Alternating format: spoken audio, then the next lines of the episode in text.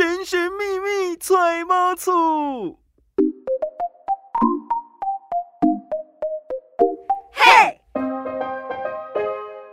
小资买房不怕错，千错万错都是我的错。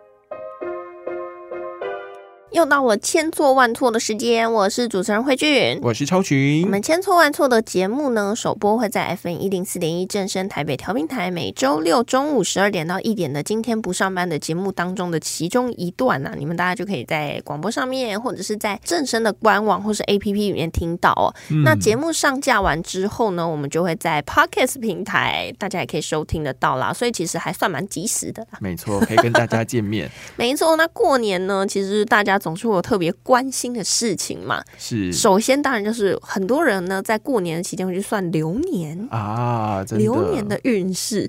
那我们呢刚好收到一本很棒的书哈，我觉得这本书真的来太及时了。它是陶文老师的《兔年开财运赚大钱》，还是二零二三年版？老师是一年就会出一本，修腾腾最新版的，告诉大家这个新的运势。因为大家会关心的不外乎就是你的财运嘛，或者是爱情，爱情，或者是你的。呃，什么家庭嘛，啊，身体健康嘛，差不多这些。果然就是七情六欲 都会想要了解啦。所以呢，我今天来跟大家分享。哎，如果说你们刚好不是我们两个这个生肖的话，那大家对不起啦，你们上网找或者是去买这本书啦。对，没错。好，首先呢，想跟大家聊聊就是狗。哦，你属狗？对，我是一九九四年的狗。哎，这样很奇怪。因为那天那天我跟超群在看这本书呢，我就说我是一九九四年的狗，然后是一九九五年的猪，我们是两个真是猪狗不如啊！刚好就是我们这一个时代，对，到底是什么猪狗不如的状态？然后呢，其实也没有啦，就是好笑啦。那再来就是呢，因为像是他就会写说啊，你是几年的狗？比如说一九八二年的狗。所以呢，就会有一些不同的流年运势啦。但我觉得，因为会买这样子书的人，他可能会关心在他的职业、职场，或者是一些财运，像刚刚超群讲到的这些呃比较区块式的六。所以呢，我目前看到他大概最低的年纪应该是从三十岁前后。他基本上都是超过二十岁开始写。对，因为你年纪太小，也不需要算流年了。你有些事情还不需要知道啊，知道了吗？对。好，所以呢，我们就因为我是九四年的狗。所以呢，我们就来分享一下九四年的狗今年的流年运势如何哦。他就说呢，今年是一个典型的合作的创业之年。哇哇，我今年要创业了吗？要风生水起。对，但是合作的对象呢，会以朋友跟家族的成员为主啦，比较多是呃这样子的组成。那因为呢，财富的运势颇佳，嗯，所以呢，也是一个非常成功的流年哦。哦，所以呢，你这整体听起来应该今年蛮蛮顺的啊，听起来很有才气，对不对？对呀。只不过呢，是还是有需要提醒的事情啊，就是如果你想要让你的事业呢成功步入成功的轨道的话，名气的营造就非常的重要哦。自媒体，没错。所以呢，你就要非常懂得运用媒体的行销跟知识啊，然后去提升你的知名度。嗯，所以你在提升知名度的这件事情上面，就要需要多花一点心思啦。嗯，不过整体而言。呢，你的还有一件事情非非常非常需要调整的，就是自我情绪的妥善管理。哇，那这个 看来今年会是风生水起，但又起起落落，各种情绪的交杂，一波三折，七情六欲交织的一年所以呢，总归一句就是，好好的呢，把你自己的生活过好。但是今年的运势会是很不错的啦。那情缘的事物。越淡越好，聚焦职场，情长以后再说。好，所以说你就是今年跟情就是先稍微保持一点距离，但是你在事业运的地方就会一直非常的蒸蒸日上。没错，没错，就是要君子之交淡如水啊。但如果是说你今天可能有那个已经是呃有家室或是已经有男女朋友的，你可能就先乖一点。乖一点是 聚焦职场，聚焦职场。OK，好，那如果是我的话呢？我今年哦是一个幸福的一年哦。对他所谓的幸是幸福小猪猪哎。对他说呢，成功除了尽力，还要借力。所以对年轻的猪来说呢，就是要天助自助，还有人助自助的这件事情。他讲年轻的猪，我一直想到那个生火腿。突然肚子都饿了。不要这样子。好了，那再来，他说呢，因为老天爷愿意帮助愿意尽力帮自己的人，所以说对于朋友也是这个样子，就是人家帮你，那你也可以去借借帮别人。不过我自己觉得，我近几年有这样子的一个趋势哦，就是说，就是说，嗯，我们一般看到需要帮助人，我以前可能觉得哇，我自己都快养不起自己了，对，还有办法再帮别人吗？但是我后来改一个念之后，当我开始帮别人的时候，自己好像也。冥冥之中也会被帮助的感觉。哎，我跟你说的一件很奇特的事情，就是呢，我就今年决定加发给我妈一万块的加菜金，对，然后我妈妈就很开心，然后就隔天我就收到两笔奖金，我就觉得哇。虽然那两笔奖金或许本来就应该给你，但是呢，其实哎，就是在这件事情之后，对，嗯，所以我觉得善念跟分享的这个心真的是非常非常重要的。对，所以我觉得这个是我近几年一直有在做的，所以嗯，对身边的朋友也是如此。在第二个部分，他讲说我今年是幸福的流年，因为他说本命禄星跟将星还有太岁星都出现了共振，可能频率刚好频率刚好对到了，天时地利人和。今年要参加金钟奖了吗？哎。他是说我在那个事业运、财富运跟情缘运、家庭运都一起共振了起来，所以进可攻退可守。今年要结婚的一种，应该是还没没有那么快吧。好，但是他说最佳的模式就是要不断的学习哦。对我觉得学习的心，然后跟大家的那个良善互动，然后善的循环，才会让今年是一个幸福的流年。对，你知道我那天还帮我姐姐看了一下，她是呃马。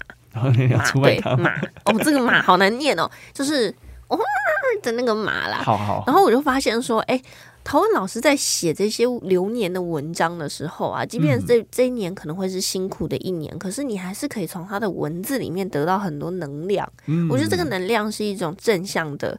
呃，加油的，然后好像可以让你虽然觉得啊，好，我我我我知道了啦，二零二三年很辛苦啦，可是我会努力的，嗯，就被勉励到的感觉，对对对对对，是蛮温暖的，所以我觉得大家如果说有兴趣可以看一下，而且这本书有趣的地方，你知道在哪里吗？你是说他连星座也写进来了吗？对，前面都是鼠牛虎兔龙蛇马羊猴鸡狗猪嘛，然后就有很多的狗，很多的猪。但是 后面呢，还有十二星校的流月运势哦，就是那个星座的人到底会有什么样的发展？对啊，你看像那个处女座嘛，写说，哎，你的什么一月的运势如何啊？然后呢，要注意的呃理想的月份，然后跟比较需要注意的月份，所以你就可以从你的生肖加上你的星座。然后一起交叉的来看一下，然后看看今年到底哪些年哪些月过得比较辛苦一点点，那可能就是想想如何先善待自己，然后安慰自己，让自己处于一个舒适的状态，然后度过这一年。嗯，那我觉得老师其实很有趣的一个点，你知道什么吗？是什么呢？老师呢，其实你去看他的官网哦，会有一些从呃，不管是星象还是占卜去看。台股的走向，所以呃，投资朋友也可以看这本书。没错，而且其实我觉得投资朋友比较不是看这本书啦，就是当然他会有一些写一些台股的趋势、国运，然后带动到台股的趋势。那他平常的呃专栏啊，其实写的就是怎么买台股的这一块，我觉得很有意思。就是我们当然今天今年比较迷信啦，嗯，可是呢，我觉得就是多方参考嘛，毕竟大家都想要赚大钱呐，对不对？所以呢，我觉得这边超群来跟大家分享一下好了，就是你想要跟大家分享这本书里面台股有关的运势。好，因为我们是千错万错嘛，所以关心的就跟这个银建股有关系，或者是房地产市场有关。那其实呢，陶文老师这本书就。说二零二三年呢是台湾银建股会赚钱的一年哦，但是就觉得说，嗯啊，今年不是平均地权条例吗？但是神的在后面，神的在后面是什么呢？他说今年啊是多空之间在交战的一年，哇！而且呢是在预售屋这边可能会受到空方很大的反制，嗯，但是中古屋的这个方面呢，却是很有机会在这里得到一点小有斩获的时候。他是从这个卦象里面看啊，他说今年见好就收，然后在投资市场呢，虽然呃不会居高不下，但是还是会有机会从中获利的。而且空方反制力颇大，市场的保守气氛可想而知。但幸运的是，除了保守气氛之外，空方没有进一步的动作，所以预期这个银建股还是大有可为。那像这个。房地产市场对陶文老师来说就是一个航空母舰般的经济项目，不可能说转弯就转弯。哦，对对对，不可能说转弯就转弯。是，所以说大家还是可以持有，然后持续的关注。那但是他在卦象当中看到这个经济利空的消息，还是要再多观察。然后从时间里面看呢，他说如果银建类股的财力容易出现在春天跟冬天这两个季节，所以他说二零二三年就像是一个微笑曲线一样，就是冬天哎春天跟冬天都是在上面，但是中间两季可能会比较。这个稍微修正一下，这样子。哇，看来这个微笑曲线听起来，这生活不太微笑啊。对，那他说呢，最后从卦象来看，买房是一辈子荣耀的事情。你可以怀疑市场需求的真实面，也可以坚持说啊，少子化啦，房价会被影响啦。嗯，但他建议千万不要等待，因为那永远是让自己失去成家机会的借口。哦，需要提醒的就是从卦象里面的观察，他说。变数较多的是预售屋，但中古屋在二零二三年的市场是有利的，是值得拥有的部分。嗯，那他说房价再迷人，地点再繁荣，如果风水不好也是枉然。所以买房是一辈子的事情，不要说哎，先买房子之后再花大钱去改风水，你不如一开始就看好它的东南西北。哦，哇，你这还有押韵呢。对对对，就大概是这个样子了。那其实我们讲到风水嘛，其实通常啦，我们在看平面图的时候，多多少少都会先简单的一些避开不喜欢的一些风水啊。对。那其实很多就是在讲，大概你可以跟我们分享一下嘛，有哪一些大家在看房子的时候就可以先建议避开的选项呢？譬如说，就是很基本，就是压梁啊，就是你睡觉的床啊，你坐着的那个沙发的位置，头顶看上去就是。顶梁柱对，那呃有些破解方式啊，比如说你多盖一个什么那个天花板把它盖住，这是可以对可以解决的。但是呢，有些呃在风水上面，他们就会放一些避开的小物啦。然后，但是我觉得还是一种气氛的感觉，就是你坐在那边，你还是觉得被压到了哦。所以这个压梁可能就要避免。还有，我其实很常听到的是那种穿堂煞，嗯，就是你加进来一眼望得进。那我觉得啦，这可能也是有一点原因哎，因为可能过去就是小偷可能比较多。对，如果你家一打开一眼望的进，好像很容易被偷啊或者抢啊之类的。那我觉得啊，其实这些风水啊，当然都会有它长久的一些依据所在，所以他们呢就会凝聚成好像一种嗯，像是风水的学问。嗯，那我觉得啦，宁可信其有，不可信其无啦。大家如果真的很在意，那其实呢，大家在买房子、成屋、交屋之后呢，其实都可以再请那些什么风水老师啊，过去帮你进宅啊，然后呢去做一点点改善这样子。嗯，那我们今天的节目其实差不多就到这边了啦，因为过年的期间呢，也希望大家就是啊。可以去看看房子嘛，对不对？所以呢，就是在我们过年之后，也来跟大家分享一些我们在走春之余去看看的一些房子。那其实，在过年期间呢，很多的一些接待中心，它其实还是有营业的啊。没错。所以呢，大家也可以趁这个时间嘛，反正全家大小都放假，可能也是业务觉得最开心的时候，因为就不会就是跟你讲了老半天之后，就说我要回去问爸妈。对，因为爸妈都来了嘛。